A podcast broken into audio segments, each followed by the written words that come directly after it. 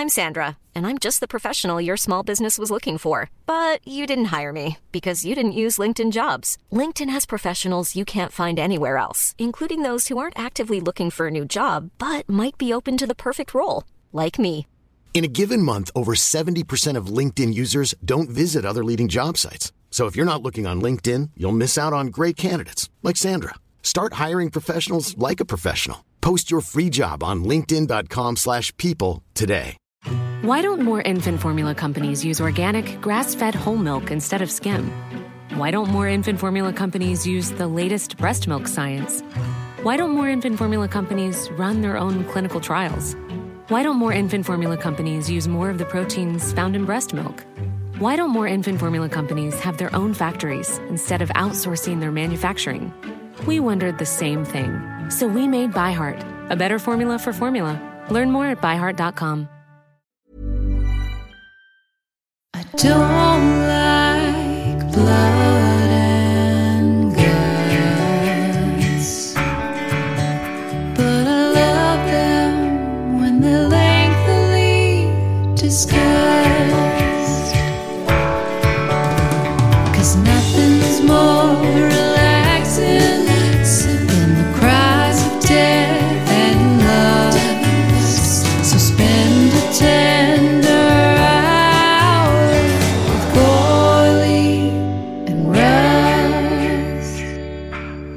Hello and welcome to With Gourley and Rust Disclosure. No, Matt, Yeah. you were like, hold, hold on, hold on. I gotta hit record. Uh-huh. Yeah. this this thing is burning up. We're we're firing on all cylinders, wanting to talk about virtual reality headsets. I think you tipped me off that this movie included this, and I was still blown away. You know what? More than anything, this season with Gourley and Rust, Yuppie Nightmare Season 2 is a collection of oddities, freaks, weirdos, and misfits. You, the, I love that whole collection. It reminded me of that board game, um, Geeks, Dweebs, and Weirdos. Do I you don't remember know. that? I don't think I knew that. um, uh, didn't ever enter the pantheon of uh, a pantheon of famous uh, board games there, but uh, yeah, it, this this collection has been a motley crew of weirdos. They're and bizarres. Yeah. I'll add that to the little Yeah. uh, the word the terms you were using bizarres because look, I hadn't seen this movie all the way through. I gave it like three valiant attempts. I think Had you seen up to the. no. And it would break my heart. Like at the 50 minute hour mark, I would always give up. And I'd be like, God damn it, I didn't get to see any of that. But you knew about it. Because in the trailer, there's like three seconds of like beep, boop, boop, like seeing a digital hand press onto a thing. There's a lot more than three seconds in this Oh, movie. I'm so happy that this podcast required me to watch it till the end. Yeah. Because it only shows up in like the last 15 minutes. But oh boy. oh uh, boy, I I'm doing a chef's kiss, but with a digital hand, like a v- digital VR hand. yes, uh, you're right on so many levels. A, it's so hard to get through it to that point Yes. because it's just kind of a boring, Boring. legal thriller that wants. It's not even a thriller. It's more of a drama that wants to be the Yeah. firm or Michael Clayton or I think the fun, the bizarreness of the movie is exactly what you're saying. Is like trying to make a thriller out of like the, the all of the insane choices they make to try to thrill up this thing that would be like, I think this is more maybe a movie of the week, Yeah. about a sexual harassment thing that ha- go. Maybe it's a a, a two night mini series, Right. where you, it, it- I think it's it the lead up, and then the second part is the trial, and you show all the nuances. I mean, like when he's using that digital hand to like press down on the thing and open up like, Oh my God. files and It- stuff, I was like, what's this have to do with sexual harassment? Speaking of TV movies, I thought I was watching a Stephen King TV movie adaptation or like a mini series. Oh, the the when it became just that like the way it goes that direction. the what I lawnmower mean? man, Yeah, sort of. Well, yeah. so I mean, I, I guess we've only said this on one occasion, and that is maybe watch this film before you listen to us talk Yeah. about it because you don't have to, and we're not trying to overplay this ending. It's not as crazy as Lawnmower Man, but it is crazy for this movie. It And might be crazier than Lawnmower Man in terms of uh, uh, where it uh, goes from where whence yes, it came. Yes, yes, in the uncanny valley of Yeah, like but in the research notes from Brantley, Levinson is quoted as saying, "I just wanted to make a thriller out of everyday things. No deaths, no guns, just you know." And then suddenly it becomes this virtual reality thriller that in a million years I would have never. okay. I mean, guessed. uh, this uh, disclosure might just offer up an interesting uh, case study of uh, uh, Barry Sonnenfeld because Levinson? yeah, Barry Levinson. Okay, sorry, no, you sorry. scared No, me because I, were I always Yeah. get them confused. no Barry Levinson. Which one was always the guest on Letterman? Barry Letterman? No, oh no, Uh, I would. I don't know, but I would imagine that would be Son- Levinson. Le- okay, Well, Barry Levinson was like a writer for Mel Brooks. And so I was like, yeah. it's funny that the last time he touched thriller territory is high anxiety. And the Mel Brooks, like Hitchcock spoof. Because I was like, I don't think he's done.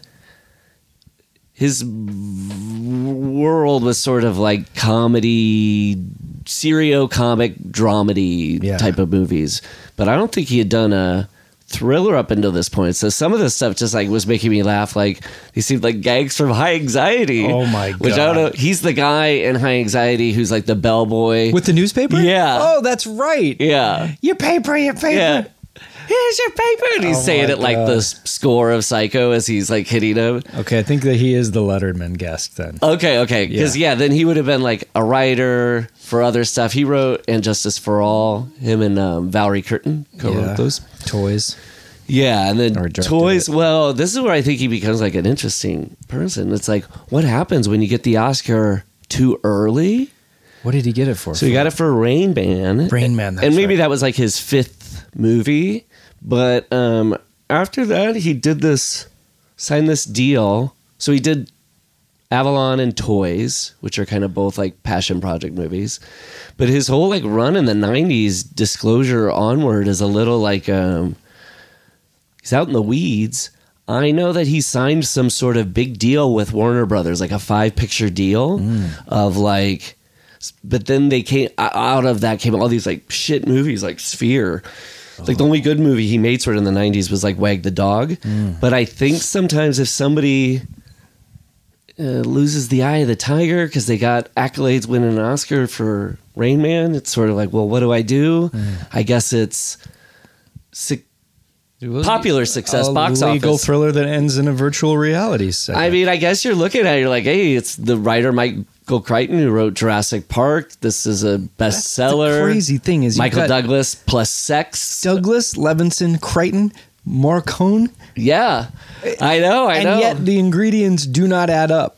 I, I, I wish all of those guys would have been chefs. I in- know. in my kitchen. Too many cooks in the kitchen. Yeah, I mean, do you think one of those cooks, Levins, Barry Levinson seems like the person who shouldn't be in the mix. Give me a Adrian Yeah. Lyne of like Fatal Attraction, I agree. or I think the Crichton and the Douglas elements work.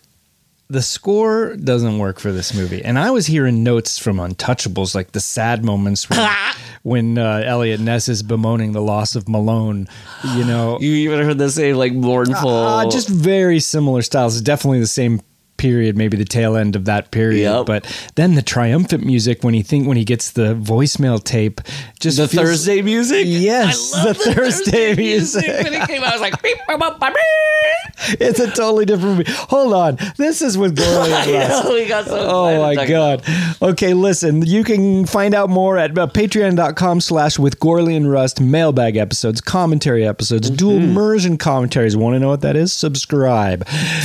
uh, and this month, instead of a commentary, we're going to do uh, part three in our series of best part sequels. So this will be the best part threes of franchises. The highs highs and the lows are low. That's right. So if you subscribe at, I believe, the baby Michael level, you'll get those. Mm-hmm. If you subscribe at the baby Xenomorph level, you can live stream or scream this like many Hi, are guys. currently Hello. right now. Hi, gang. And they can see that we've strewn some Christmas lights along the coffee table because we go the extra mile. You made it festive. I love it. Yeah. You can also have your name read out if you're a baby xenomorph. Just email us at withgourleyandrust at gmail.com.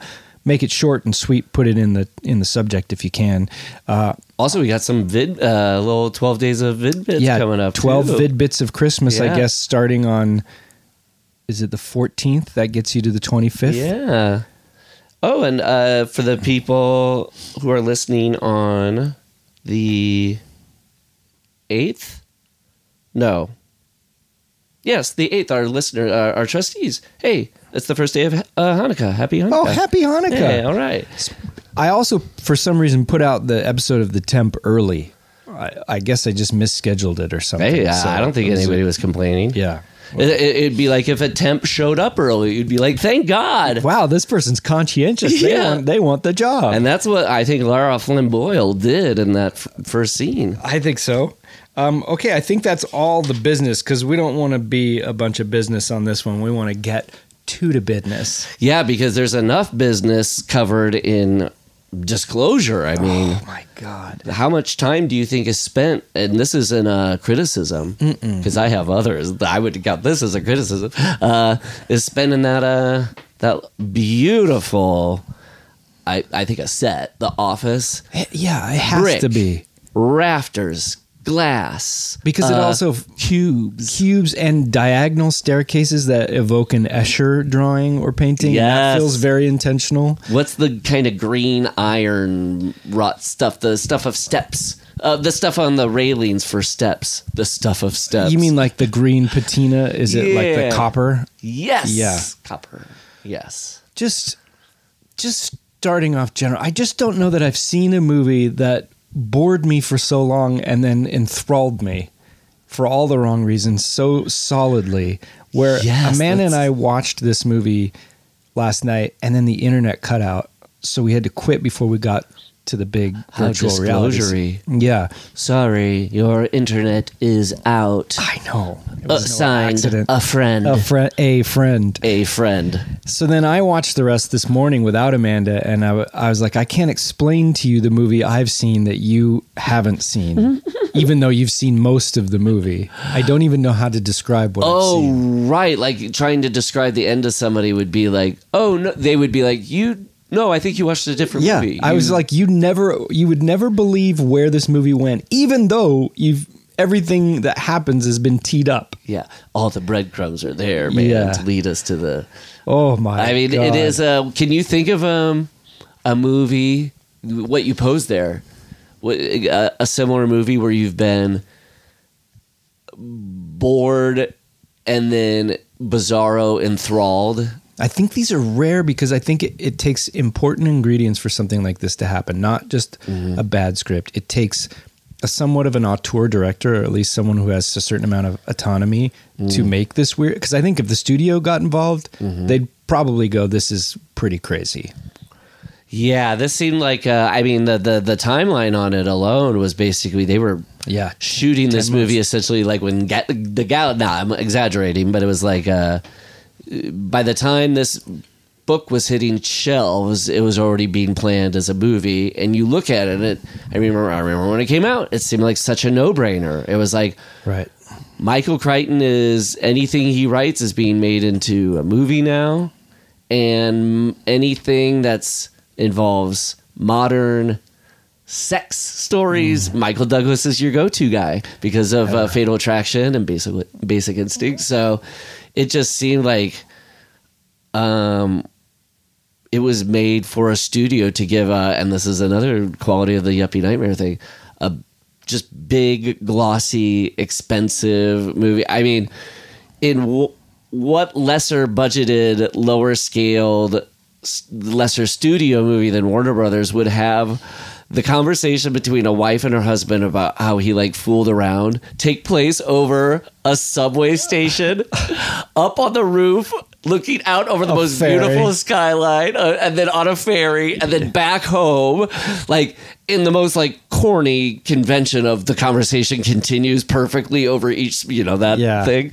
but uh Well, imagine how this probably I, I couldn't say this works in the novel, but it is what it is, and I think Crichton had a lot You of read the novel? no. Oh, oh. But Crichton had a lot of power. Hmm. I'm g- gauging from Brantley's notes because Milos Forman was going to direct, but he and Crichton didn't get along creatively. So at this point, you know, Crichton is pretty powerful. So I bet he's he has a hand in how this is being presented screenplay w- wise. So between that ingredient and the bit of the auteur, auteur Mm-hmm. filmmaking and just the time and the nascent time of the internet what's crazy is this movie gets so many things right. Mm-hmm. It just seems so ridiculous. Yeah, uh, uh, the way they're like, um, because Michael Crichton, right? You know, he had his eye on some possible Sure. science, right? He's, he's like a poor man's poor man's Philip K. Dick. yeah, uh, Philip K. Doink. Absolutely. he got things like the glove and the like virtual reality, uh-huh. literally like right out of Minority Report. Or Minority Yep. Report was right out of that. Mm-hmm. The kind of Oculus and the metaverse thing. Yep, yep, All yep. of this is Yes. in there. The internet, the email, just the interface. The single most crazy moment, aside from the angel appearing within, Perfect. is A perfect moment in cinema. Is Michael Douglas's virtual avatar going through the Malaysia files and a green computer graphic wire mesh of Demi Moore's body with just a square photo representation of the head slowly stalking Best up moment in him. movies ever. Like ever, ever. I know because it's. I mean, it's it's the. Of course, I'm just gonna say the obvious thing here. It's the scene you've seen a billion times in any thriller, Right. which is the person looking through the thing, and the person sneaks up. And you're like, oh, they don't know, but here they come.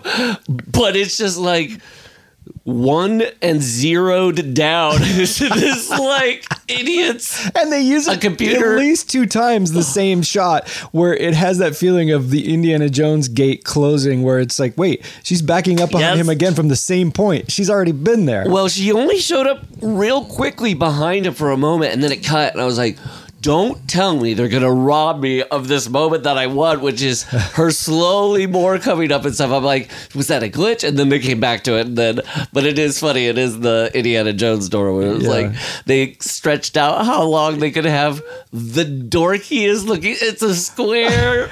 I mean, now it looks like something in 2023 that you're like uh, nephew, second grade nephew, who's into computers, like would make with your mom's his mom's face. He's like, Yes. look what I did, and Yeah. it comes in. It's like, oh, good, that's an app. Yeah, I mean, That's now crazy. it's the fact that it was supposed to be like, dun, dun, dun. And then Michael Douglas is in a visor doing all this with I have to say the the the weirdest Michael Douglas hair I've ever seen. And he's known for his kind of longer hair, but Yeah. this one has these little page boy flips out the back. he's caught in the crosswinds Yeah. of 80s and 90s. I know. This- our boy doesn't know what to do. I know, and and so, but that version of him virtual realitying his way around, looking for files,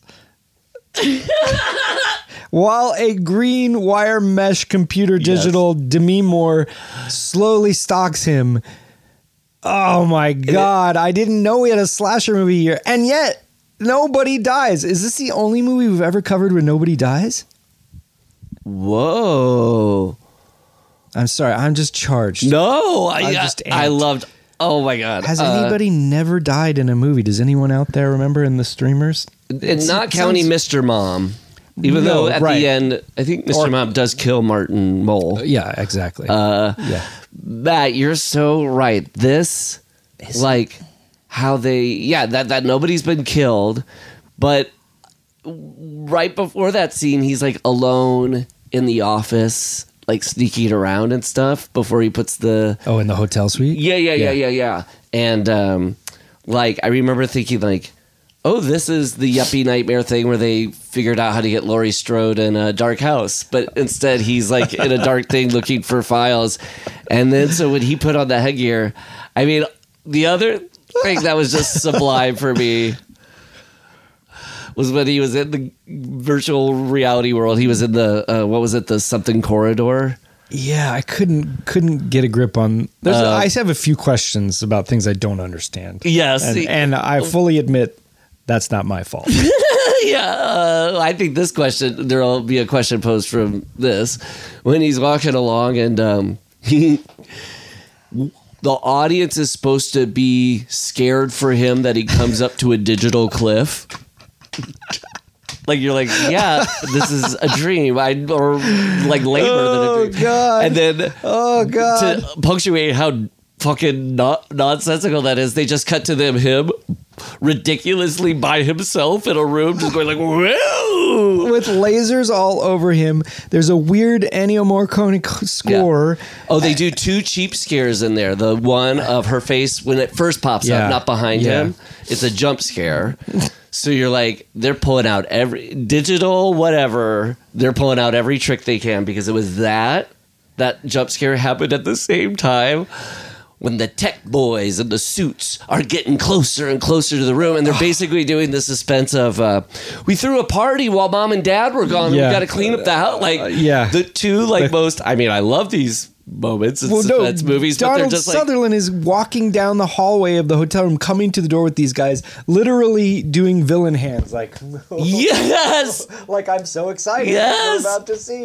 It is a waste that it is uh, when Sutherland and Michael Douglas were together. I was like, man, it's too bad. That, correct me if I'm wrong. Maybe they are another because they they both work frequent. But like, um, I was like, two lizards, two fucking slimy dudes who are very uh, charismatic. Like Yeah, guys who are leads of movies but can play dark yeah. hues. Like when they were in that car scene together, I really loved that. Uh, um, again, big expensive studio movie. Like they just had that whole scene where they're talking in the back of the car, and the reflection on the car windows, you can just see like buildings in Seattle Yeah. go by. I was like, wow, that's they could afford a truck to take out and like just You are right. They are both kind of live in that gray area of are they good or they bad, or they easily play both bad and good. I find Donald Sutherland, I believe, bad or good pretty easily. I'm always, as you know, a little suspicious of Michael Douglas. You got that Douglas suspicion. I do. He, I'm more, way more won over by Sutherland for some reason yes. when he's playing a good character. Okay, yeah, yeah, yeah, yeah, yeah. I yeah, I like you know I love my Douglas. You do, Uh, he's yeah. not this version. I don't like, and I feel like Michael Crichton and uh, uh, Barry Levinson didn't do him right. Mm. Like they're he's immediately like um, hapless Yeah. or or like Well, that's right. He, as the script has him, he is kind of hapless, but he doesn't play him that way, and it doesn't quite.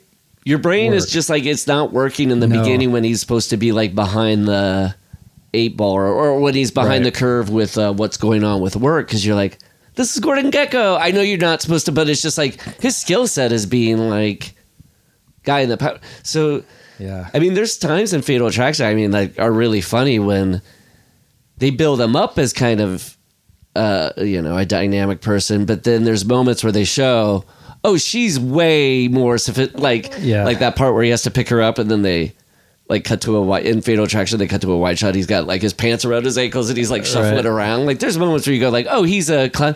With this, fucking, you're right. The hair, baggy shirts. He's kind of pudgy. He's got a, a pattern jacket and a pattern T-shirt that are really oddly matched. And normally, I'm always like, "Yeah, you, you do what you want to do," but this just felt Maybe they're trying to. I mean, a Basic Instinct, his character is like sleazy, sle- the sleaziest Michael Douglas maybe gets. So maybe they're trying to like soften that. But I think so. it.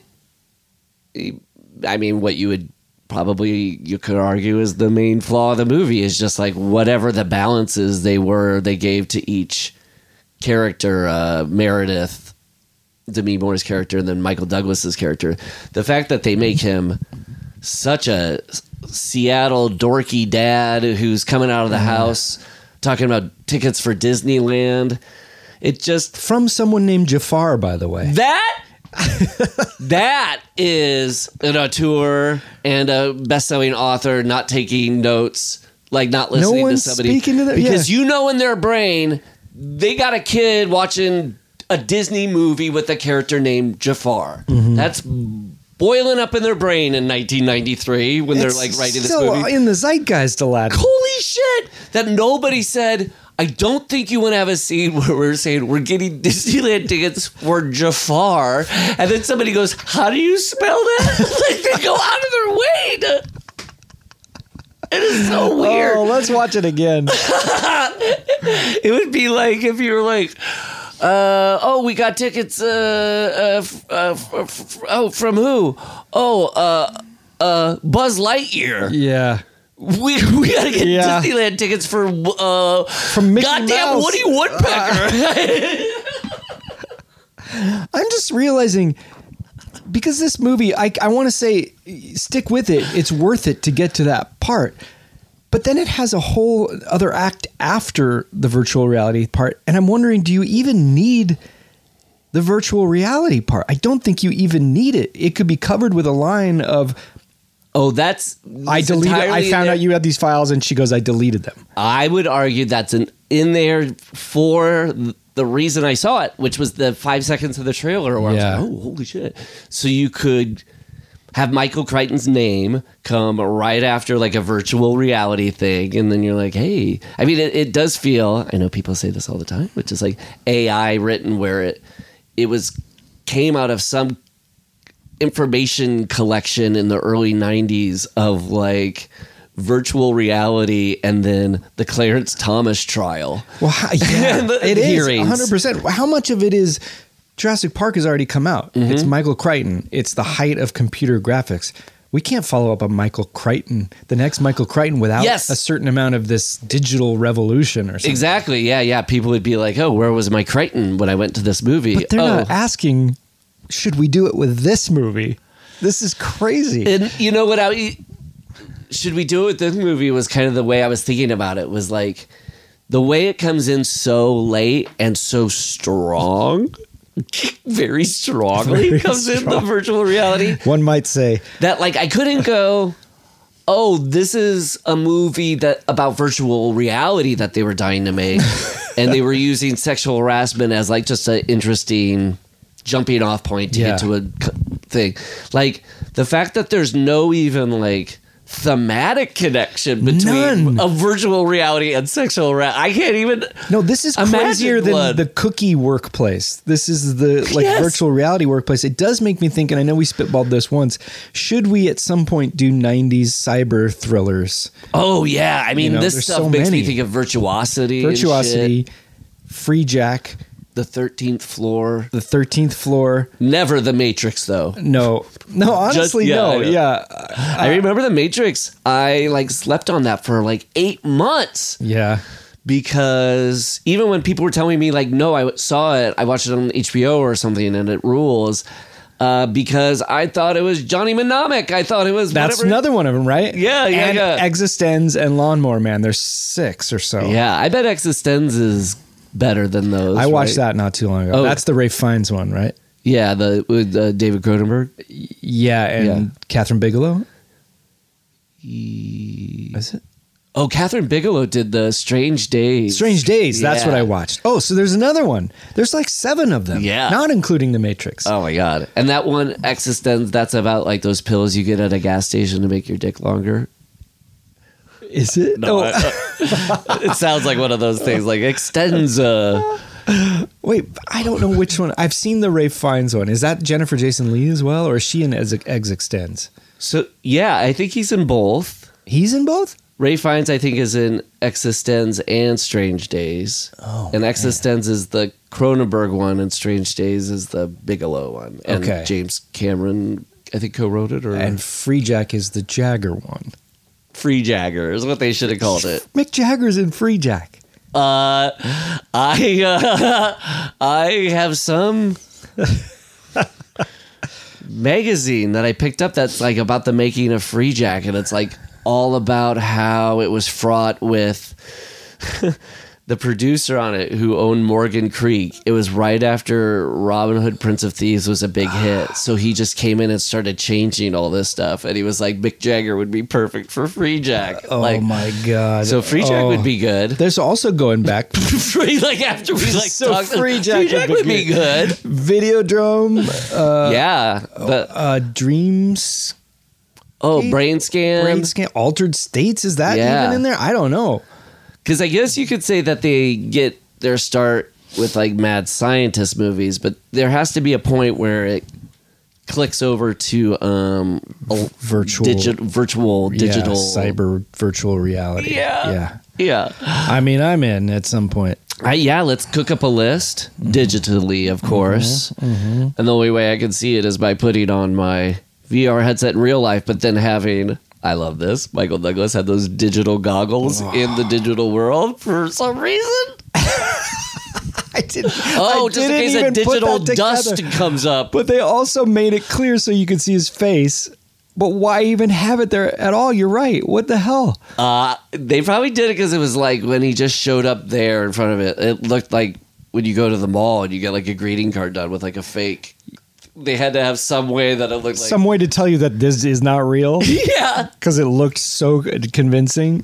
Oh, boy. Cherry Boy, the angel, showed up. Oh my god! Yeah, I like him because uh, I love this sort of Seattle in Yeah. '94 setting because Me he too. looked like our boy Cobain. If Cobain was uh, Kato Kaelin, Oh my God, Kurt Cocaine, Kato K- Cobain. Kato Cobain, Kurt, Kato Cobain. That's perfect. And it's like in 1994, everyone thought Kurt Cobain killed himself and disappeared from this earth. Well, I don't know where I'm going with this. But, and then out of his ashes uh, came Kato Kaelin in the summer of 94. Oh, wait, it's like an Eddie and the Cruisers thing. It's like, oh, I never saw Kurt into the- Cobain and Kato Kaelin in the same and room. And then he goes into the corridor. And Then he goes in the corridor, corridor to help Michael angel. Douglas. Oh my god! Uh, and then like yeah, to offer no help. I, think. I thought he was grungy. You know, he had like the stubble Yeah. and then the Yeah. blonde hair, and then he kind of came up and he was like, "Hey, what's up, man? Um, I can't be 23 and be kicked out of the computer industry." I love that line. Oh. Uh, I also liked uh, when he, uh, um, oh yeah, he sold out Yeah, like they do. yeah. Um, They all did. yeah. Can we talk about uh, one of the major um, people on his staff? One of the major staff members, Dennis Miller. Dennis Miller. Who do you think was just given leeway to write his own lines, or it was part of his contract? Because hundred percent, he was writing his own little Dennis Millerisms throughout that entire film. Yes. hundred percent. Yes. Why didn't that occur to me? It uh, to me, the moment he started speaking, it feels like Levinson was like, or he went up to him and was like, you know, can I, babe, can I just do me? Yeah. Or it's always like, I, Neil, I genuflect to you, Yeah. St. Miller. Yeah. Do what you please. Uh-huh. Yeah, because I guess it does seem improvised when he says HBO. I mean, it's like a show on HBO. Remember what he was like, uh, used to be you could tell a girl to come back and watch some HBO. Like, okay, I wrote some uh, of the things he said because pink. I hope Dennis Miller pink wrote them. pen- pencil, pink pencil eraser nipples. Um. Oh yes, I did write the yes. Don't don't worry, I did write that one down. Uh, well, this is the reason I'm doing this is because it's important. Uh-huh. Um. Well, it'll come up later in the notes, but be sure. Oh, one thing I did th- see that um, somebody said was, "Do you need a Prozac?" I know. As if does Prozac work like a uh, Valium? or like a Xanax, which is like a one dose thing as Yeah. opposed to, but I don't know. Seems like a little. Let's get the Disneyland tickets for Jafar. Kind of. Yeah. Not fine tooth combing the dialogue. Prozac? My Dr. Freud can help you out if you want some Prozac. Or Well, let's just start from the top on this thing. Sure. Let's go through because first of all, Logo Loco. this made me miss the days of a single studio slash production company where it's just Yes. one dependable, reliable Warner Brothers logo. Although turns out after you see this movie, not as reliable as you might think, but still. It's not maybe the seal of approval we wanted. Yeah. Yeah, I know the title clip- cards and you know Yeah, it's really uh, you know, because when I saw um, Killers of the Flower Moon, they even did the thing where like they have a little intro with Martin Scorsese. He like popped up. He's like, "Hey, thanks for uh, coming and watching the movie." But he's like reading off a cue card. They're just doing it to, I guess. yeah. Ever since Tom I- Cruise started yeah. this trend. I don't think Martin Scorsese wanted to do it. It was like basically gun to your head kind of delivery.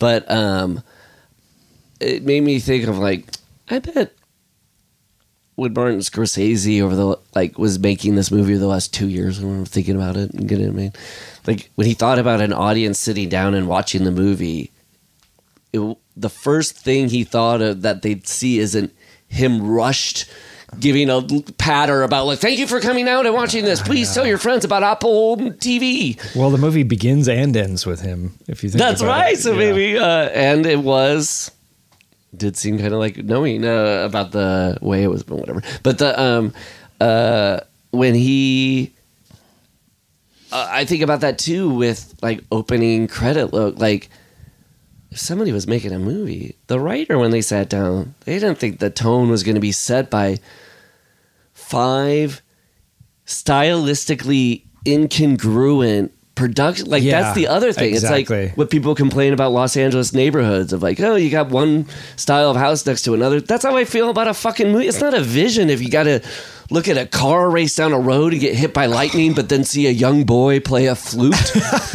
While the composer strives to make sense of all this, which usually means it's one drony note while a kind of like arpeggio plays underneath it of like there's like then a yeah yeah yeah yeah building it up Yeah. I think you know it's within the DGA uh, director's right. They can choose their music. That's like why they can do that thing instead of putting logos. But that can also mean you don't put any music at all. So you're just kind of like, Yeah. fuck The this. movie hasn't started. This world exists outside of any of this. Yeah. My our movie begins when the the credit comes up that says, uh, or not even credit, a face. Yeah. A I agree. landscape. I agree. Yeah. Well, we get right into this movie and maybe what is the coziest house we've ever seen. Whew. That- I mean, you're right about the like spare no expense on this because the whole title sequence takes place in the house with voiceover. You barely even see the actors in this house. You see them leaving the house. Mm. But it's amazing. But I know his daughter. Her name is Faryn. What? I know. The the girl that plays his daughter is a friend of a friend who I've talked to many times at parties. I see her, you know, somewhat regularly. That rules. I had no idea she was in this movie. I can't wait to talk Did you to her know she about was it an next time. actor? I, So- I did, but I didn't know she was a child actor. That is fantastic. What'd you think when she popped up? I mean, it was well. I saw on the cat when I watched it on Plex. I always go through the cast first just to see like, oh, who am I going to look out Ah! for?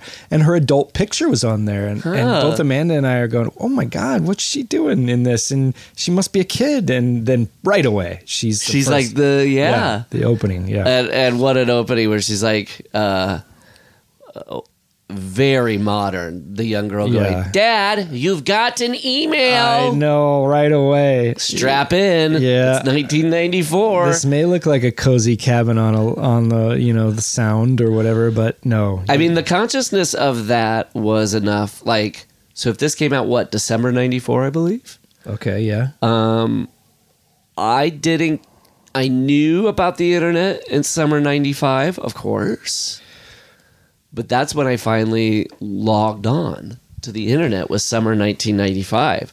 So it's funny how like uh, you know dorkily in the antiquated all this stuff seems. But I guess in December '94, a girl was saying like, "Dad, you got a." Email in your home computer would be something. Oh, uh, definitely. I don't think I got on till 96.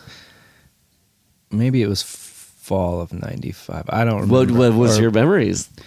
Just I had a school email account and then Uh-huh. my own email account through AT&T and you know, I wanted to build a website to sell my Shakespeare shirts. Yeah! I love it. Uh, what would it be? What were the shirts? well, uh, it was called my business was called Hotspur Inc. and it was I sold shirts to Shakespeare festivals that were like humorous depictions of Well, that's Shakespeare awesome. deaths. Usually, they were like morbid things. They're on my Redbubble page if you go where you can What buy. do they say? Oh, What- they're just stupid. They're just ah. they're dumb, but but I was able to to use the early internet and you know like had one of those sites where the the JPEGs had to load and you know Yes. it was Yeah. Oh man and then I would go look at Barenaked Ladies news groups you know not the actual not naked ladies Yeah, I mean, whereas other people were using the internet. I suppose those days maybe to there look was at some naked of that, ladies. too. You wanted to see. Uh, it's been one week. I've been waiting for this to download. what were you doing Uh, uh, similar, it was a college campus related thing because I there was this camp called I think it was ISIS, like ISIS, but uh, ISI or something. oh like wait a minute Are Iowa State? Institute, something like, but um, when uh, between seventh and eighth grade, um, I went to a computer camp. yes It was it was like a science, arts and sciences thing where it was under the label of communications, but it was promised and delivered that we would get to use um, video and editing equipment okay and stuff. So it was like a way to uh, use make make movies and stuff. to make your disclosure one day Yeah, but I remember a lot of it. right. Someday have Demi Moore's face on a grid body Yeah. in your movie. Yeah. Uh, but it was uh, it was in a, like a college computer lab. I remember making a website. They helped us make Mm. a website, and it was like um, a, a fake person with their fake albums. this is 95 Yeah. Yeah, pretty And I, I met some friends there who just it was a true what camp is supposed to be. It was like ten days at camp. Uh, We stayed in the dorm rooms at the University of Iowa, where I eventually went five years later as a so, um, and uh, it was like a oh I'm meeting new people who also like Ween, and uh, just a great. I was probably one of them online. And oh, getting a rain day where you were supposed to go, a bunch of indoor kids were gonna have to go and like stand out in like a field and pretend to enjoy sports. It rained out. They took us to Batman Forever. Oh It was the my god! Oh god! Yeah, I just remember that time. I was also doing ComedySportz in Hollywood as a show, and it seemed like overnight every commercial on TV said, "And visit us at you know like 82plumbing.com and." And it was just something we would reference in improv shows, and it would get a big laugh. But nobody, including us, really understood what it was. and it that was for like a month. You could get just such a laugh if you just add .com to something. Oh my and gosh. how cheap is that? No, I remember that like uh ooh, I mean it, the long legs of the joke of like yeah, oh, uh, and if you really want to file a complaint, go to whocares.com. okay? Right. Yeah. That thing. Go fuck yourself.com. Yeah, which uh, I liked because it was the digital update of the. If you look such and such up in the dictionary, if you look moron in the dictionary, there's a picture of you. That was also the update to um, uh, who you going to call. Mm. Uh, Ghostbusters would be the funny thing. Like somebody would pick up a phone in the living room, and you're like, "Who you going to call?" They go Ghostbusters, and everybody Yeah. laugh. um, the other one was remember on digital phone, uh, digital phones, cell phones, and stuff, uh, mobile phones. You'd go a lot of times. Can you hear me now? Yeah. Can you hear And me then it'd be like, uh, Verizon, the right. Verizon guy, can you hear me now? yeah. Uh, if you can somehow work your catchphrase motto around a thing people are saying a lot, Yeah. billion dollars. Billion there, dollar idea. Now, another billion dollar idea, uh, along with casting Michael Douglas as the tortured erotic man. Uh, who are you going to cast as a sex bot in 1994? Then Demi Moore. This movie did her dirty. Yeah. Uh, there is zero curiosity whatsoever on the filmmaker's part about why she would do this. Okay, well, why? Not only why would she do this? Why is the company doing this? I don't understand why they want to set him up for failure in the first place. What did I miss?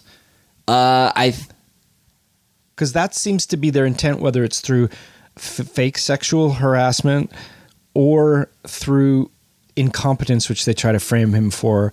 Is it because his thing of the CD-ROM is somehow in competition with this virtual reality thing? I could not figure it out. yeah, it, it, it, it kind of had the same difficulties that the temp did. They're trying to like keep a secret. Yeah. but then the secret doesn't get fully answered so some stuff just seems like confusing about like what they were aiming for in that moment uh yeah that's a good question it did seem like they wanted him out and that they were using her as a pawn Yeah. in their game but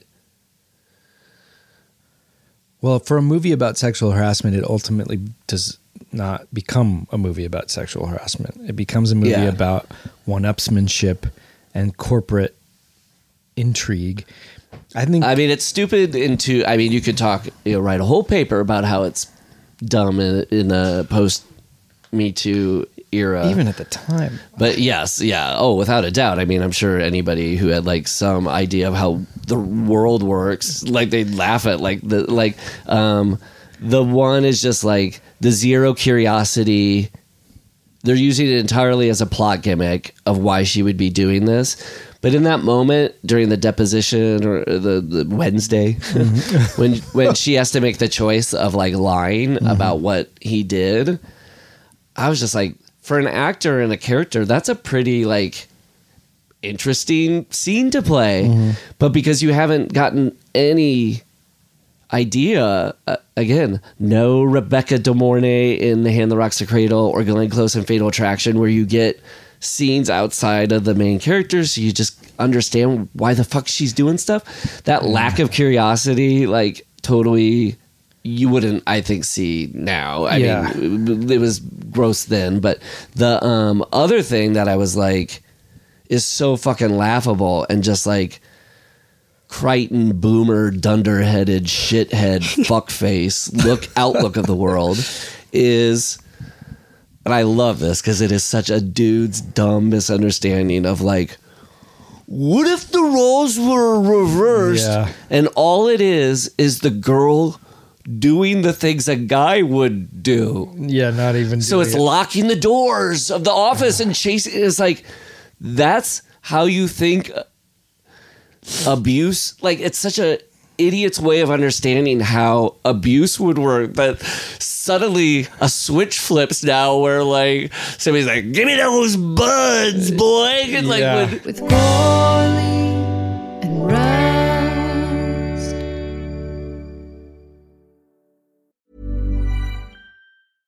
Cool fact a crocodile can't stick out its tongue. Also, you can get health insurance for a month or just under a year in some states. United Healthcare short term insurance plans, underwritten by Golden Rule Insurance Company, offer flexible, budget friendly coverage for you. Learn more at uh1.com. Hiring for your small business? If you're not looking for professionals on LinkedIn, you're looking in the wrong place. That's like looking for your car keys in a fish tank. LinkedIn helps you hire professionals you can't find anywhere else, even those who aren't actively searching for a new job but might be open to the perfect role. In a given month, over 70% of LinkedIn users don't even visit other leading job sites. So start looking in the right place. With LinkedIn, you can hire professionals like a professional. Post your free job on linkedin.com/people slash people today. with Gourley even his his way of his secretary Cindy being okay with all that's happened by swatting him on the ass. Oh, that fucking sitcom ending of like, but I can slap you on the butt now. The other thing that was a total like Barry Levinson, Michael Crichton, we'll lay it at their feet, just not getting it is like that scene where it, I mean, you could say it's written by like in some ways like a so uh, uh, uh, uh, uh, uh, a men's rights activist, where like they put in this like you know when those um Christian movies like take place at college campuses Oh, yeah. and they overcook stuff where like the professor is like I'm going to start this class by saying God never existed. Oh, yeah, yeah. They make a melodramatic Yeah. villain out of or they're just introducing characters to help their case. the straw help their man. yes. that the, yeah. that scene, like the most egregious scene in this movie, the gorgeous shot of the Coca Cola can. Don't get me wrong, I oh. love Coca Cola, but like a huge. They try to make up for it by putting like supersonic like postings on this Coke machine. It's uh-huh. just this giant product placement, and as perfunctory as product placement, they have this female character just kind of come in and go. I work hard. She doesn't. I actually know things. She doesn't. And then the doozy of like a men's rights activist, like only a guy would write this line to be put in a woman's mouth. She goes, I've worked hard. You think I'm actually support? I'm rooting for Meredith. It's like, Oh, oh yeah. yep. See, nobody likes the. It was just such a overcooked Well, that movie. role was some strange.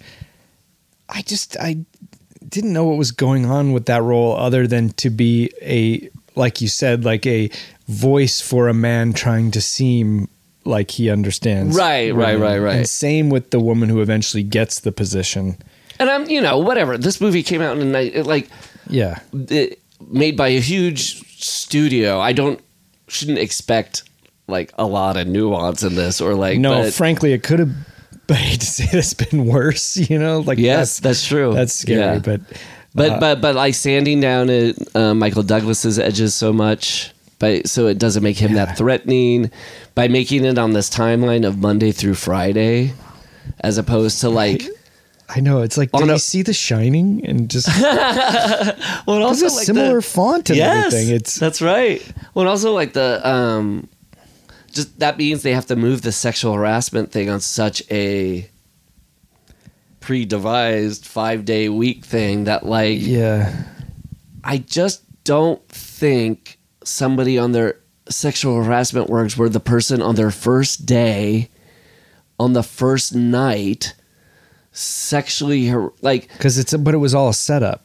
Yeah what yeah. was with the I just, I just mean like Douglas- if if a movie's presenting itself as like we're gonna try to like make Oh, a yeah. big studio movie, cracking open sexual harassment in the workplace, coming up with this like Make it techno thriller like Yeah. yeah and and also make it like what again not to always say fatal attraction but like fatal attraction like all of it is kind of like you get seduced by everything seems reasonable or whatever and then somebody has like one lapse it's like uh, bad judgment when the scene is there's been no chemistry whatsoever between them. It hasn't been like, oh, there's an emotional affair at first for a few weeks, and then like somebody, and then it's kind of gray because you don't know who in it. Like instead, it was just like her, like him going, no, Yeah. no, no. What year was The Firm?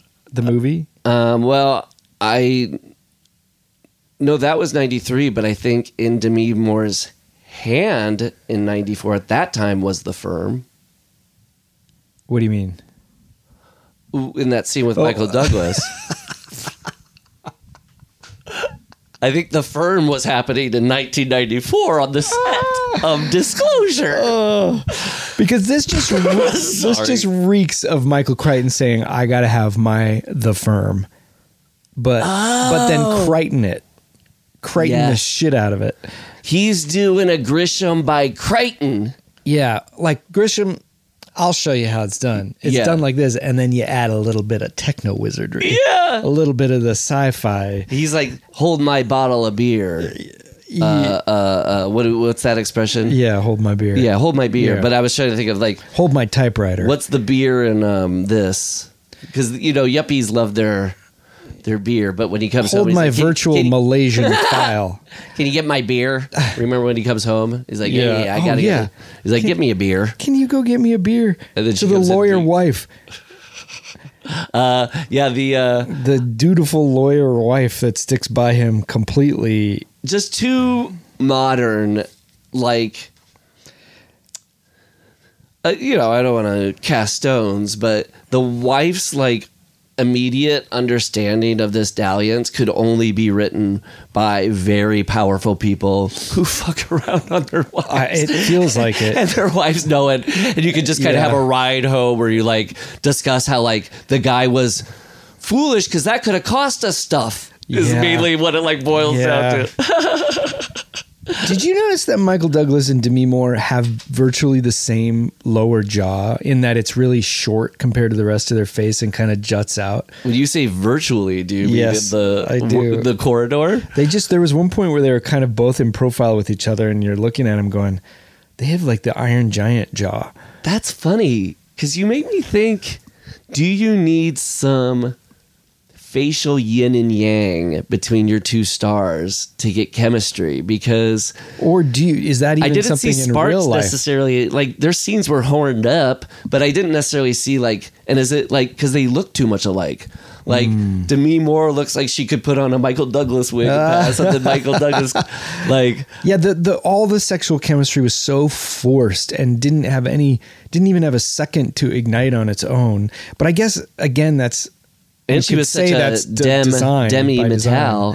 fatale, a femme. Yeah, I mean, right, exactly. The uh, uh, what what you're saying about like, there's no uh, like seduction, No. and there's not even like, And we could- know there's a history, but yeah, we don't feel it.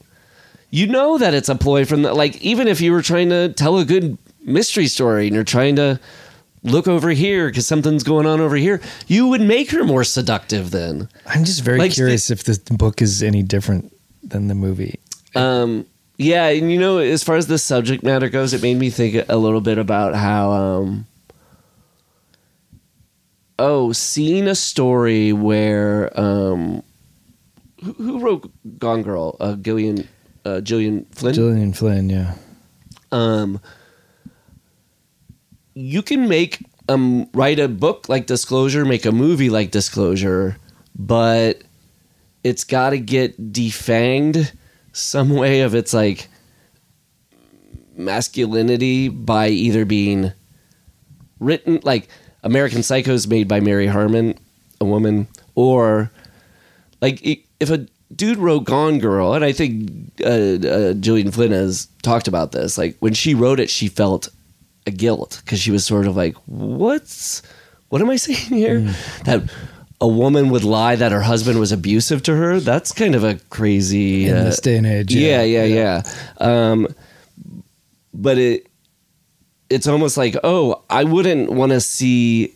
I want to see a movie like Disclosure about like a powerful lady who kind of does something gray, and then it kind of upends the company. Like I guess Tar was sort of about like Yeah. Um, it's just it's got to be. Uh, it can't be directed by Barry No, it's written got by to be Michael Crichton. directed by Todd Fields yes, yeah, or yeah, yeah. Fincher.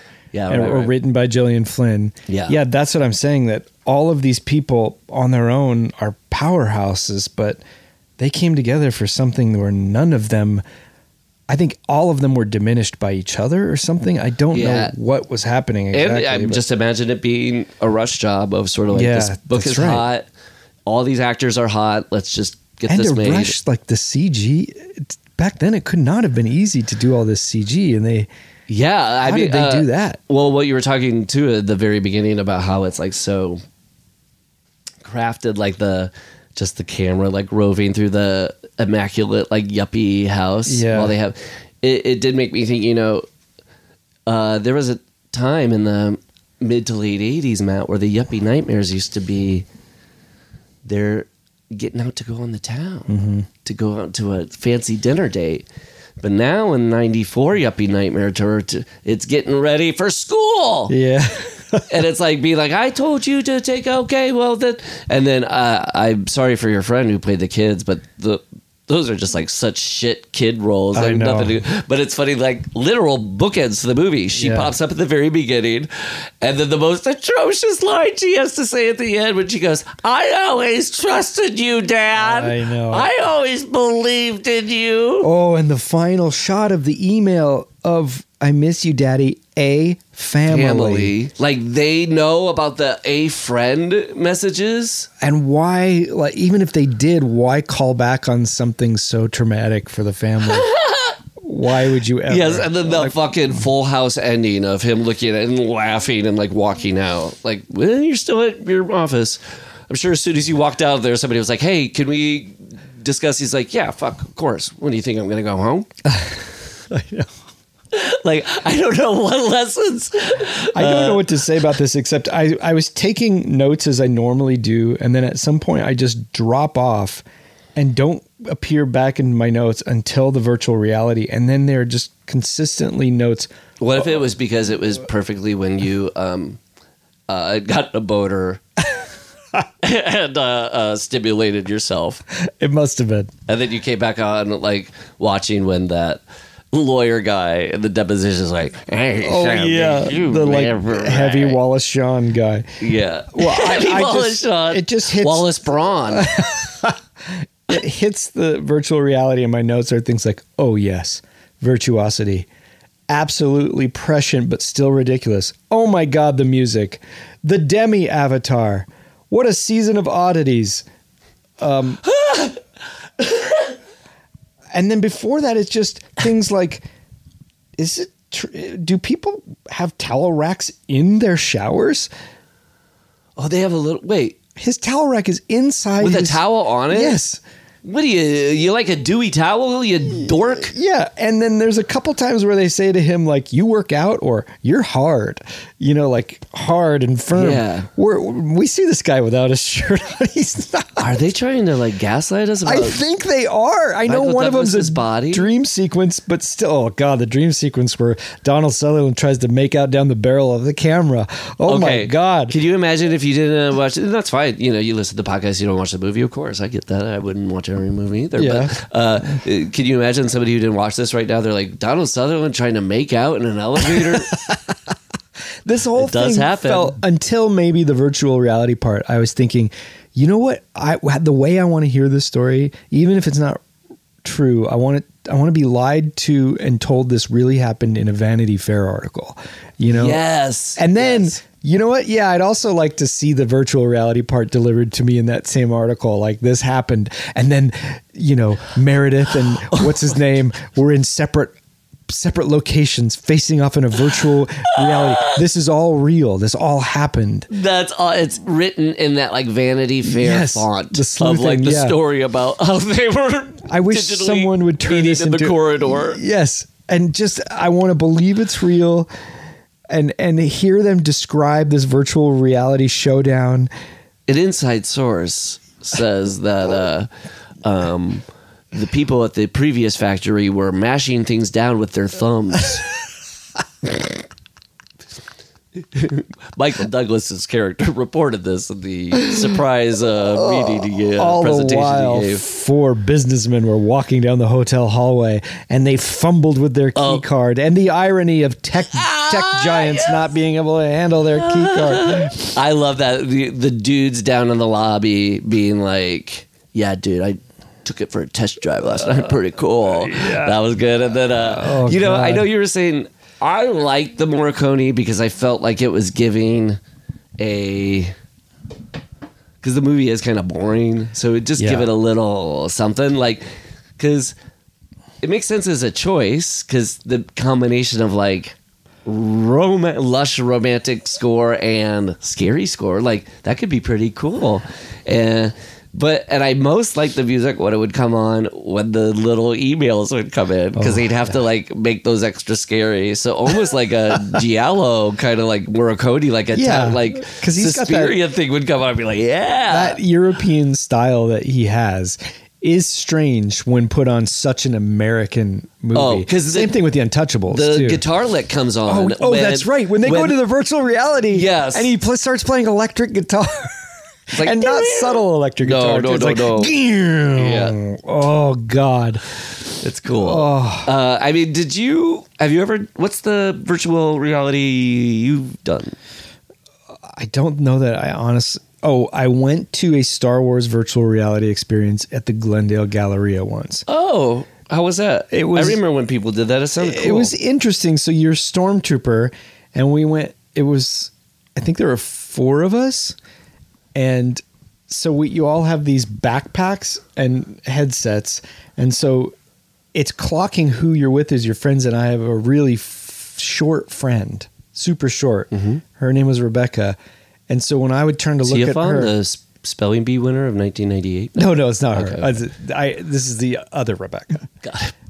she's so short that when I turn and look at her in the virtual world, she's a stormtrooper, but she was just tiny stormtrooper. and it was so Like weird. if an Ewok got dressed up as a no joke, stormtrooper. because she's I don't even know she's five feet tall. So to just look at a stormtrooper where you could completely see the top of their head. But the cool thing is awesome. when Vader appears, it was the only time I've ever been afraid of Darth Vader. Because in the movies, yeah, you understand he's villainous and scary, but he was huge. He was like eight feet tall, and he would come up to you with a lightsaber, and it felt That's awesome. So that was cool. You know that Yeah. I was thinking a couple weeks ago. I was like, it's too bad Star War- Darth Vader never got as scary as when he you first see him in A New Hope. yeah, Like he doesn't. Yeah, the closest you get is the cave, the tree cave in Dagobah when he comes out. Yeah, but that's not even him. I mean, Luke's in there, as we know.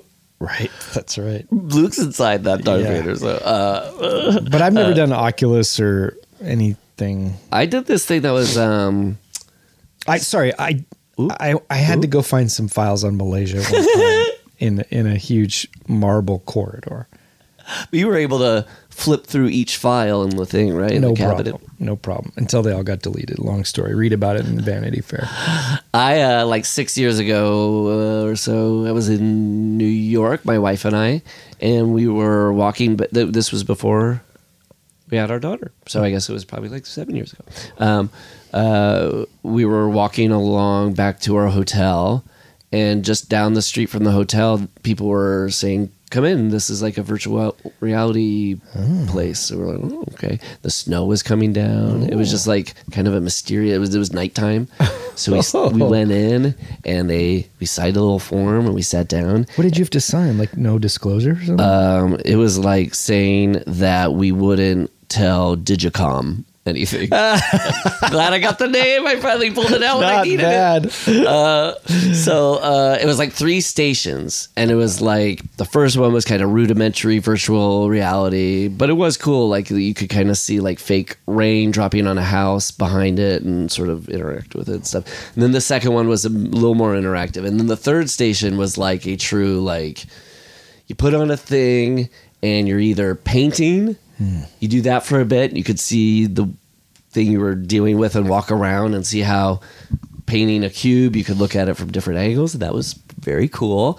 And then there was like a zombie game kind of thing where your things are behind you and you're shooting and stuff. And leslie and i traded you know like one person does it and the other person waits and then the other person does it. And i put my thing on um, leslie went first and then i put mine on and then um, did it you kind of feel dumb when you're doing it. Like when I took off my headgear and I handed over, and then uh, um, Q-Tip from a tribe called Quest was there. Oh wow. He was waiting to get it. it's just a funny thing. I took off the thing. I was like, "Hey, it's Q-Tip." Are you real? Yeah. And then uh, then I walked along, but that meant he saw me like adore, like get scared of virtual zombies. um, but that's my only interaction with. Uh, I wonder if um, I probably wouldn't have been able to withstand that corridor. I think I would have gotten I lost. I would have fallen off that cliff. all the companies these days are missing a step if they don't recreate the corridor with wireframe Demi Moore chasing you. You Yes, know, and the slow uh, chase. the um, wire form The uh, angel. angel. Yeah. yeah. What's his name? Cherry something? Cherry Brown or what was his name? I don't remember. Cherry Incredible. Incredible. um, you know, as long as I, uh, uh, it wasn't really a name drop. It was just Q-Tip happened to be Sure, there. sure. But I'll give a name drop. Uh, I got to work with Demi Moore once. With what? With Demi Moore. You did? Yeah. In what? Uh, there's a really, really funny show on HBO called Animals that people should Oh, see. yeah, it yeah. ran for two seasons. It's really, really funny. Um, and I got uh, asked to do a couple episodes. And in the final episode of season two. Uh, Kate Berlant's in it too, and she's really funny. Um, Demi Moore is in it, and uh, she plays like a uh, like kind of a sci-fi commander role, sort of. Were you guys in the same room? uh, yeah, yeah, yeah. That seems rare for cartoon recording, right? No, this was. Uh, oh, I'm sorry. I should have made it clear. It, Animals was mainly animated, uh, but this last episode was like a special live action thing. Oh, okay. And so um, we were, yeah, acting with her, and uh, I, I got to meet her. And I will say, super cool, down to earth. Oh, I believe And it. like with it, like, I was like, oh, I get it. She's one of the cool people. It's like, when she's around the stuffies, she kind of has to figure out a way to keep the distance. But when she's with the cool kids who just like want to do fun stuff, she was like right oh, on. Oh, that's nice to hear. To the point that there's a scene in the show where Kate Berlant improvises something about she's talking about the character that Demi Moore is playing, but she's really the joke is kind of she's just now talking. She's like, and she's like so down to earth. like the joke that she's talking about the commander, but really talking about Demi Moore. Like she's just like fun to hang out with. Well, I'm uh, very happy to report that the girl that plays Michael Douglas's daughter in this movie is also very cool. Okay, so that's awesome. Now look, if we could get these two, and Michael Douglas seems cool. Yeah. Uh, not to his wife. Oh, blaming her vagina for Well, that one cancer? too, yeah. But also, I guess she filed for divorce right after this because he had been cheating on her left and right, and she didn't want him Oh, to do this movie. Diandra, I see. yeah, Because this was pre Zeta Jones, yeah, pre Zeta Al- Jones. Alpha Zeta, Alpha. Alpha Zeta. Yeah, uh, Douglas.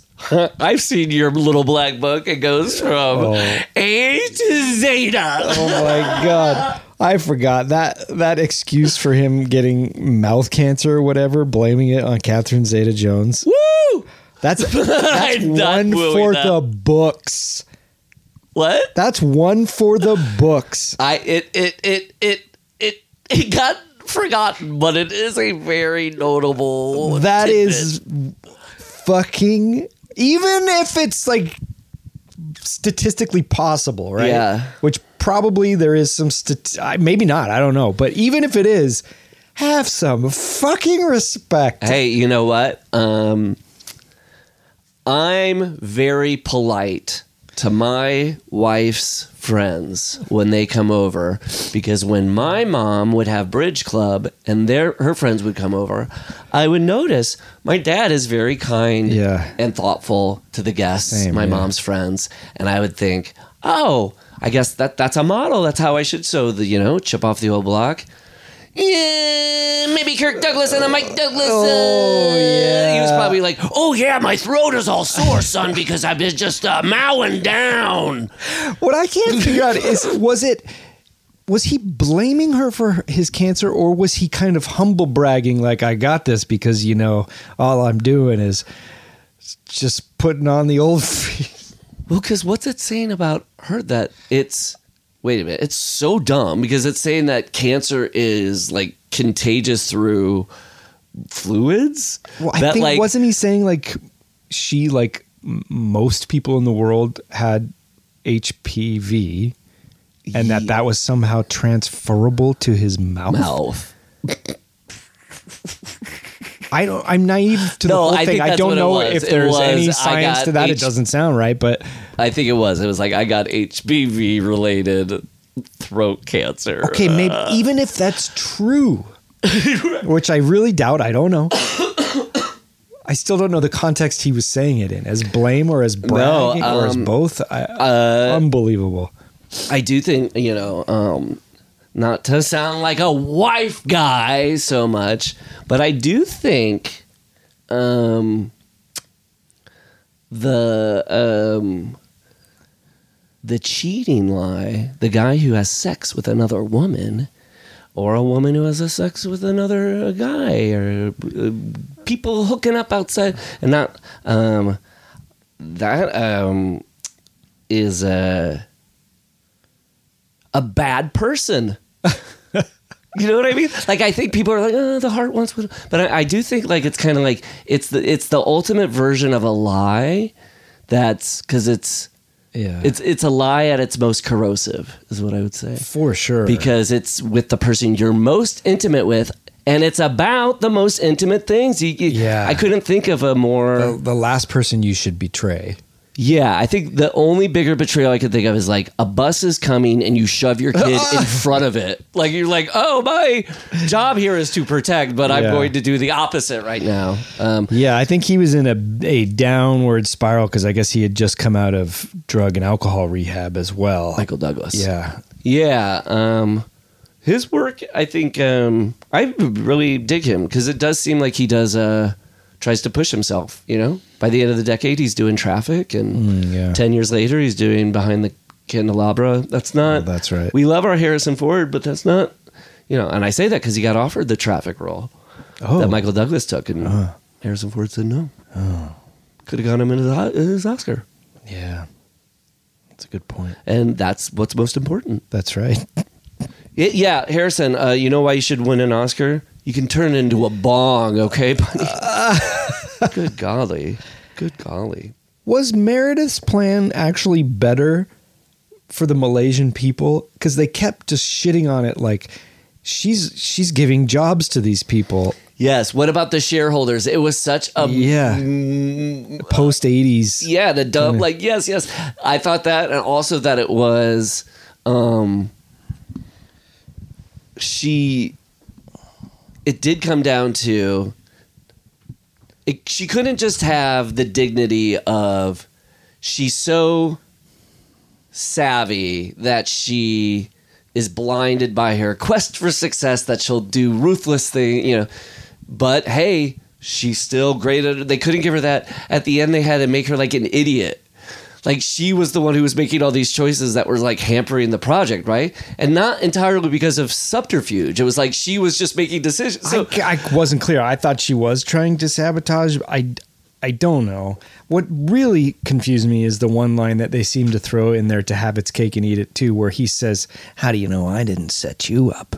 yeah Which obviously is not the case. yeah So it's like just him kind of being like a cope yeah, It's like yes, coping. It's exactly what it is. Maybe I. It, Yeah, it's like yeah. the because he just wants to be a puppet of uh, a puppet of Putin. No puppet, no puppet. You're the puppet. You can't argue with that.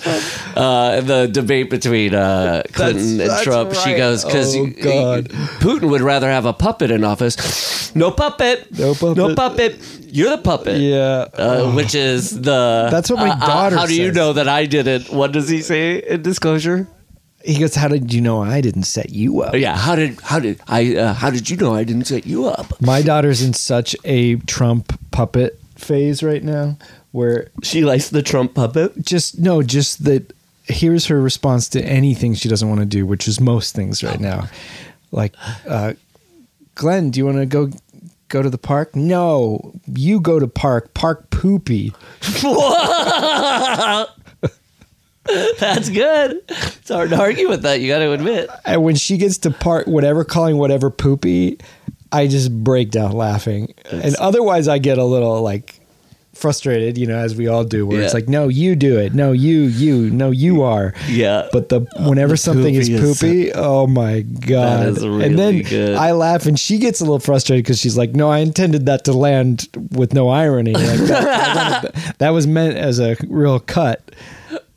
That's awesome. We had a funny little moment at the dinner table last night where me and Leslie and Mary were eating, and um, Mary started laughing to herself. And we're like, "What's so funny?" And she was like, "Oh my gosh." Remember when I was four and I'd always have bad dreams? And we started laughing with her because it was a funny thing to say, but I, it was also like, uh, oh my gosh, One time, Glenn, my immature days. Glenn, we had. She goes, "What's this? Iced tea? Iced tea? Funny." Ah, She's right. She's If somebody like in a comedy sketch said a, a cup of tea yeah. or a glass of iced tea, I'd be like, glass of iced tea is way funnier. Yeah. Yeah. Or Yeah. a glass of ice. No. Glass of iced tea. yeah. Yes. Yeah. Uh, Glenn, uh, she also, you know, game recognizes game. She likes the Ice Age movies, so Oh, so much. yeah, those are good. She's obsessed. Um, oh, uh, I found the. Speaking of Ice Age, Oh, now quick, I feel bad. I just saw the Dennis Miller line, and I have to say it after uh, uh, the. He's got more ass than a rental car, Oh yeah. and See, yeah, I seen. we one. have liftoff. Oh, talking about the boner. Oh god. ew, ew, ew, ew. I, you know, I like Dennis Miller. I know he went, kind of got caught up in the post 9 11 political stuff, but did he ever tickle your fancy? Back in the day when he would do his weekend update and stuff. Yeah. Yeah. Yeah. And uh, yeah, I, I he's a brilliant. What's the word? It's not quite writer, but just like just his phraseology Yeah. is Lover of words. I mean, it's definitely written. It's certainly not improvised. yeah. But yeah, I really appreciate him for that. But Yeah. he, there is a sourness to him that's tough when Yeah. when just someone becomes so bitter, it's Yeah. hard to like them. You know? I think he's cool unless this came out of uh, bad blood, but I don't think so. He's like the only person who's sort of like SNL. The past is the past. I, I don't have to go back. He's the only person who like doesn't go to the reunions and stuff. I don't know if it's because it, when he Hmm. says why, he's sort of like, oh, I don't want to be like the guy who graduates high school and comes back and tries to. Jesus, come on. I mean, it's not high school; it's an institution, and Yeah. on principle, what? Yeah. what do, I, I'm not saying he he should be dying to go back there, but There has to be then like a sour, like something ended poorly or something. Right? It also feels like it's an elitism of like I'm the one that's not that's too Yeah. good to go back. I get to claim that. Oh man, I love the guys who decide not to go to prom. They're Yeah. cool. Yeah. Well, has Eddie Murphy gone back? He went back He for that one. that's right. Recent and people were bummed out because he didn't. He wasn't sillier. Yeah, that's He- right. He's just serious. that's right. But I get it. You know, sometimes when people want expect you to be silly, it's a little scary. Yeah. I'm on the level of uh, Eddie Murphy. He's doing a Beverly Hills Cop four. Is he? Yeah, I saw pictures of him uh, wearing a Detroit Lions uh, Letterman's jacket. Like, What? right on. Oh no. Okay, it can't be worse than three. Who's directing? Who's? I don't know, but Oh. I hope. Ooh, I hope it's not like a Paramount Plus Rush job. Oh, Like, I, want bet it to, I bet it's streaming. want it to have the pageantry of a Bring Martin Brest back. super. Is he still alive? Yeah, no, he just died. Oh. But I just rewatched uh, Midnight Run. Oh yeah. Speaking of Martin directors, I think I passed Martin Campbell on the street the other day. Where, how? What? As a Bond head, you must have yeah, been thrilled. I know, and it, it happened too quickly. I, if like we made eye contact, but if I would have known it was him, I would have stopped and said, yes, "You made my favorite film of all time." Aw. But I, it You could have given him Bowman the passed. Norman, who was the D, the the locations guy for the Star Wars and Oh, Robert movie. Watts. Yeah, you stopped Yeah, Robert the- Watts at an yeah, airport. I'm like, yeah. that is the perfect person to find to know that th- their work meant something to somebody. Yeah, yeah. And I was just thinking about that because I watched that uh, Heroes. What is it? Uh, the Indiana Jones Harrison Ford doc, feature documentary on Disney Plus that just came out. Like yeah, I forget what it's called.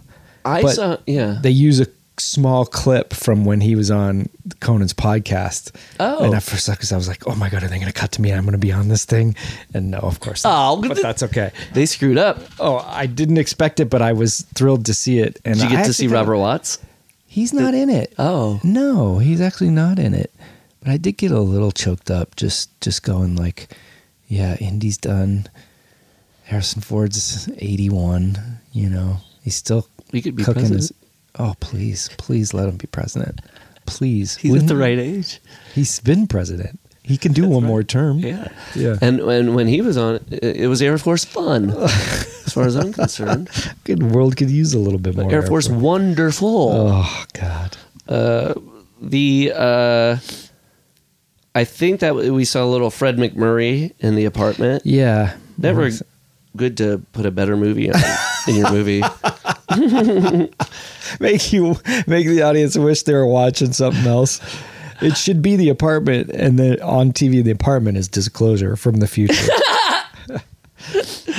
Uh, the uh, just looking through my notes here. Oh, when he we got a little bit a couple of some yuppie movie tropes. Um, Donald Sutherland is a bad guy with a full beard. yes, Uh, Okay, cannot be trusted. Yes. Cannot be good. Right. Um, Dennis Miller can't be trusted. right, right, right. I mean, he really go, does a 180 during that double Yeah, date. and then you never really see nothing ever kind of closes up with him. yeah, he blows up like two spots there, like Yeah. work and uh, home. Yeah. Cool it, Miller. I know, What, you think you're so cool because you don't go to SNL reunion? uh, the uh, the other yuppie nightmare trope of like doing the scrapbook digging. He does it with the n- newspaper search. And it, you mean within the corridor? He also does it within the corridor. yes. He's looking at the Malaysia. Well, I looked up. I took a screen grab of. I don't know what the fuck it meant. Like, um, jeez, Louise, I got all these pictures of like. Okay. Can- It's weird because I took it off my laptop, so it looks like it's on my laptop, but Oh yes, I Like I the- did see this, and I can tell you. it was like a big dun dun dun. Yeah. But it's the most baffling I know. series of letters. Uh, yeah, prior you, it means he used to be a level five systems operator, but now he's a zero, so he has entry only.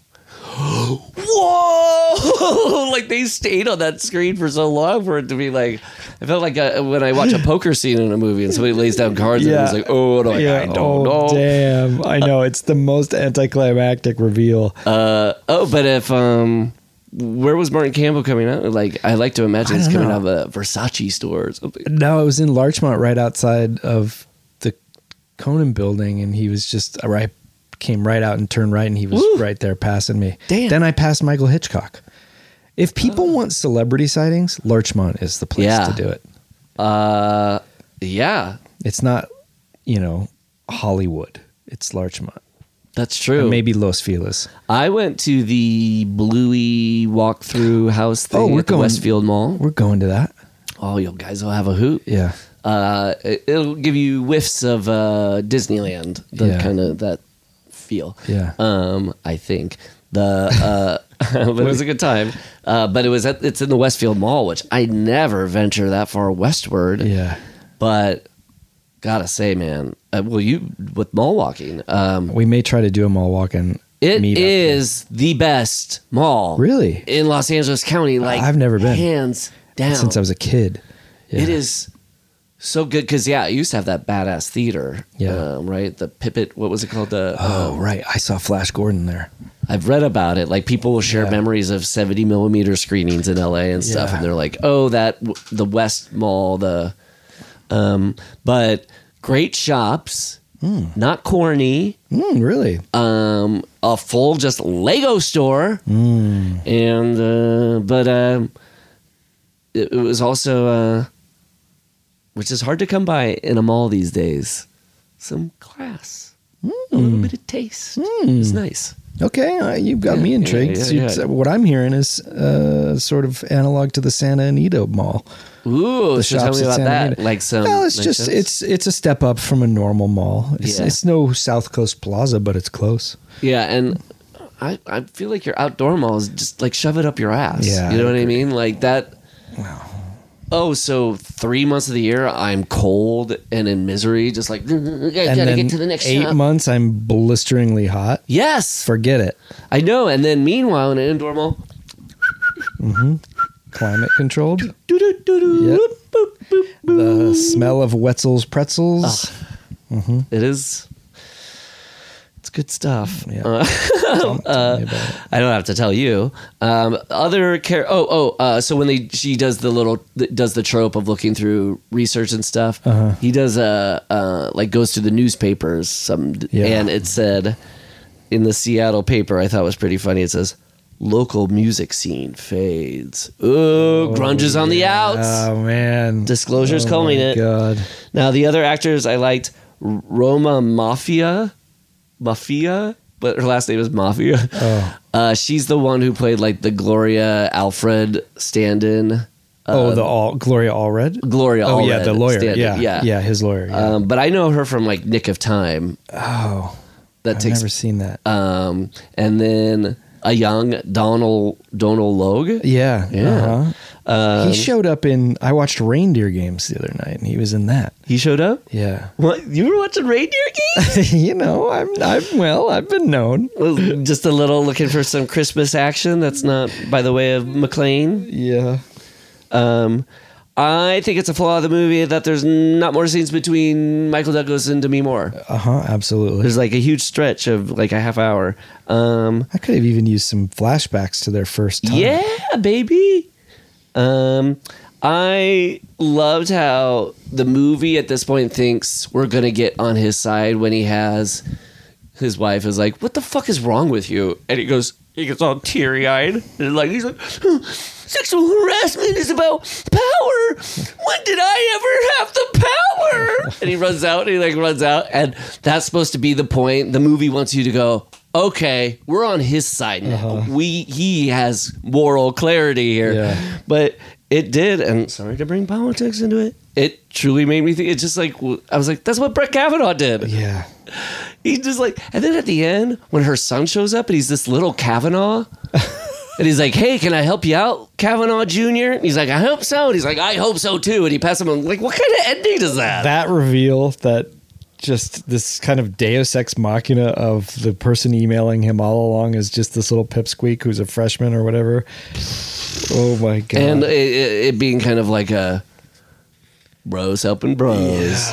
Thanks for hey, you're, all all at the behest of a woman, but still, uh, that guy who played her lawyer, I really like Robert Kittner. yeah, he's great. and he was in. I was like, where did I see him? Oh, he's in Quiz Show. A couple of the other actors Yeah. were because this is the Same movie that- writer, right? Yeah, same writer. Barry Levinson was supposed to came direct it, but they did Disclosure instead. so you see some actors popping up in the same movie. Well, luck quiz show lucked out, I guess. Yeah. uh, the I did think that there's a point where like that guy Dylan is like spying on Michael Douglas, like leaving the office, and he goes, "He's stepping out, sir. He's coming out of the office right now." I was like, "It's funny that they're making this movie like a Three Days of the Condor about a guy getting a beach." I know. It's so, like, that's what I over- kept waking up to that realization of this is all intrigue about ultimately something that even they are saying, look, let's just sweep this under the rug. yes. um, I think uh, last couple notes. I think there should be when Michael Douglas gets that news at the end that he won the case or whatever. Yeah. He jumps up and down. Oh yeah, yeah. That should be a gif. That should be like a meme for when somebody gets good news. Because it's so dorky and it's so I not know, Michael Douglas. I know. I was so surprised by that because he just holds it into the last second. yeah. He bounces up and down, and it's obscure enough that people would be like, "What movie is that from?" How is Demi Moore uh, frame head wire mesh body not a gif like that thing Oh. walking around? That that just doesn't show up as like preposterous moments in Yeah, movies. yeah. You like what's it's like clickbait. That Yeah. picture of her like digital face behind him should be like Has this movie been covered on how has this got made? How did this get made? How I don't know. How is this got made? how is this got made now this time? Um, electric guitar score. Um, Do you think Ennio Morricone's actually playing that guitar? No. oh, that'd be awesome if somebody started playing. It's like hand me that shit. He's like. Like smoke's coming off his fingers. They probably brought someone in at the time, like, we got Steve Vai to Yeah. sit down and do this. Yeah, we're flying over uh, Stevie Ray Vaughan to, to play this special. Oh no, his airplane went down. It's Steve Vai's the left hand and Joe Satriani's the right right hand, and they're really close and playing the same guitar. I heard Frank Black was talking about once. He was like when they just started recording albums fast. Uh, Frank Black and the Catholics. He said it came after like they did one album where he was like, he said you would get too stoned and come up with ideas like, what if you played each individual string of a chord for each track? So you Oh, play a chord, but yeah. like by playing each individual string and giving it its own tracks. So you could like separate them in the stereo pan or something? Who knows? it's just such a crazy idea. yeah, okay, I guess. Um, I thought it'd be like such a it'd be expected with this movie where its politics are a little like mixed up. Uh-huh. If like he ran off with that like Gloria Allred Yeah, lawyer, I know. Like, she was like, "Take me." I know. Also, It's- that cake and your eat it too. Um, men's right activist like wrote this where she was like, "Oh, the the the woman who stands up for women's rights. She even Yes. says she wouldn't have gotten her husband because she would have turned him down the first time, and in this day and age, he would have never tried again." Yeah. Like, do you think that's how that woman actually thinks? The way I made things, a guy can't get laid these days. Um, another gif, and this is the last thing.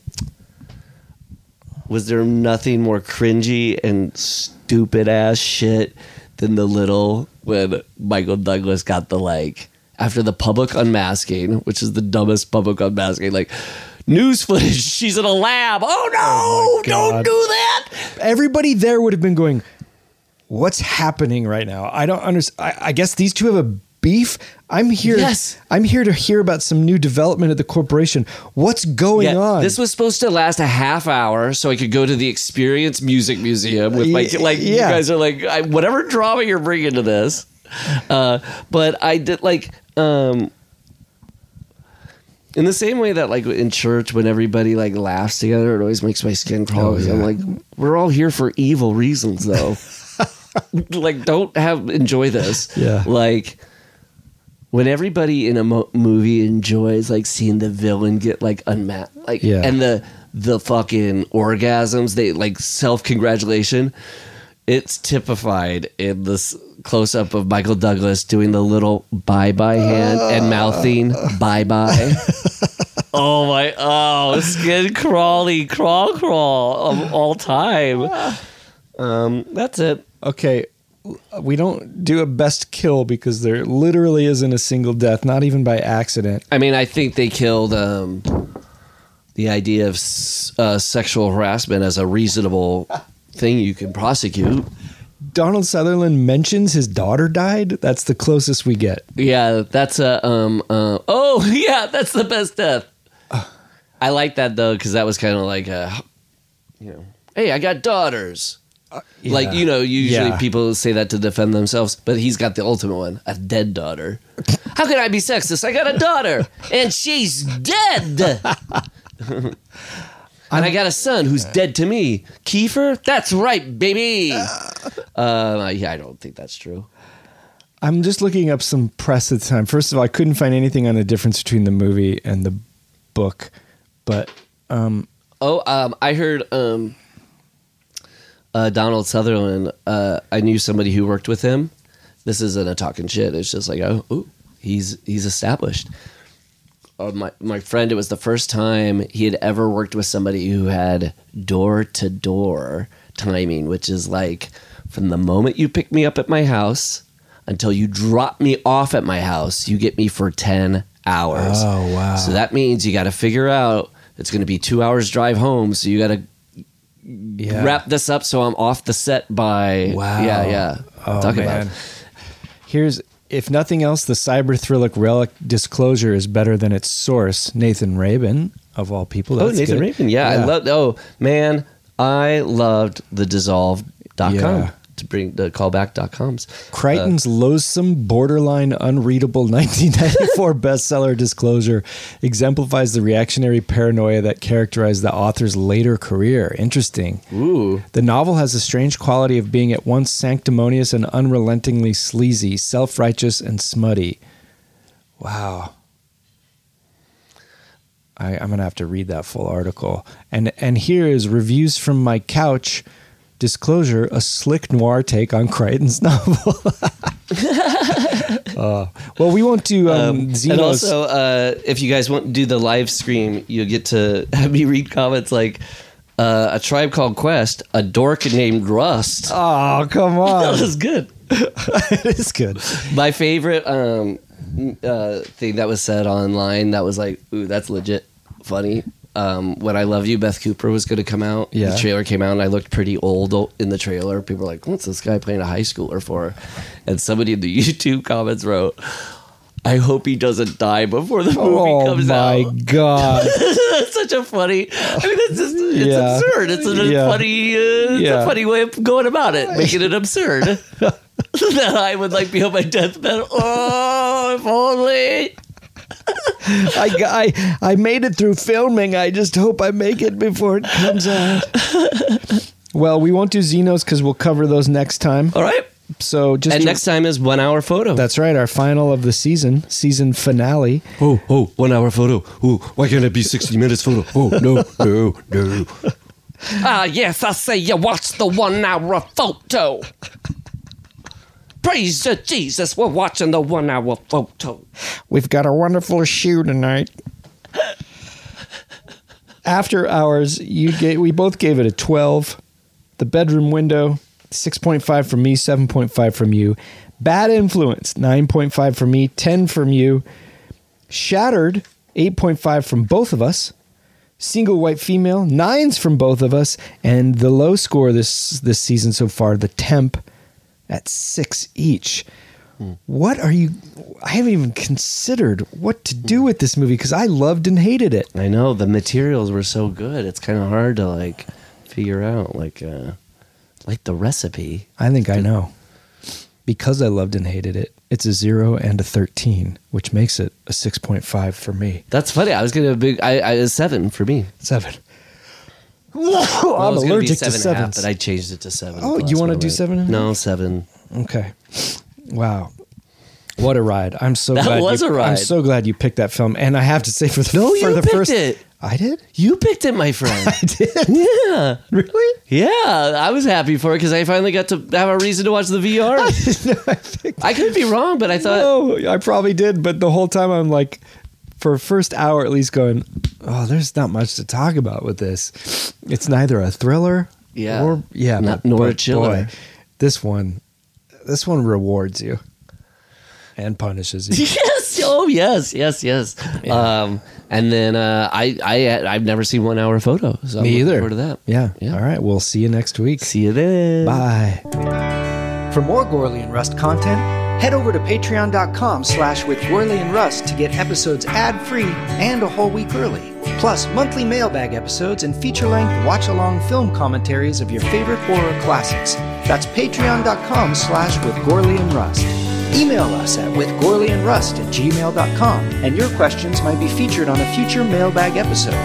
With Gourley and Rust theme song by me, Matt Gourley, and performed by Townland. You can find us on Instagram as Townland Band, as well as Paul's fantastic band at Don't Stop or We'll Die. And why not rate and review with Gourley and Rust on Apple Podcasts? It'll help us grow the show and keep us trucking through the Jasons and the Michaels, the Leatherfaces and the Chuckies, the aliens and the Candymans.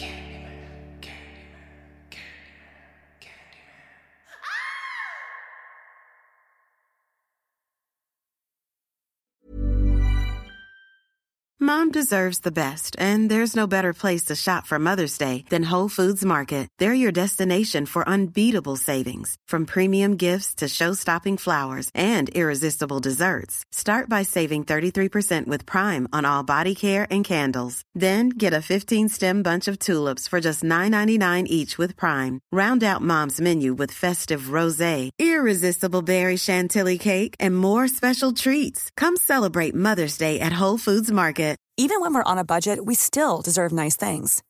Quince is a place to scoop up stunning high-end goods for 50 to 80% less than similar brands. They have buttery soft cashmere sweaters starting at $50, luxurious Italian leather bags, and so much more. Plus, Quince only works with factories that use safe, ethical, and responsible manufacturing. Get the high-end goods you'll love without the high price tag with Quince. Go to quince.com/style for free shipping and 365-day returns.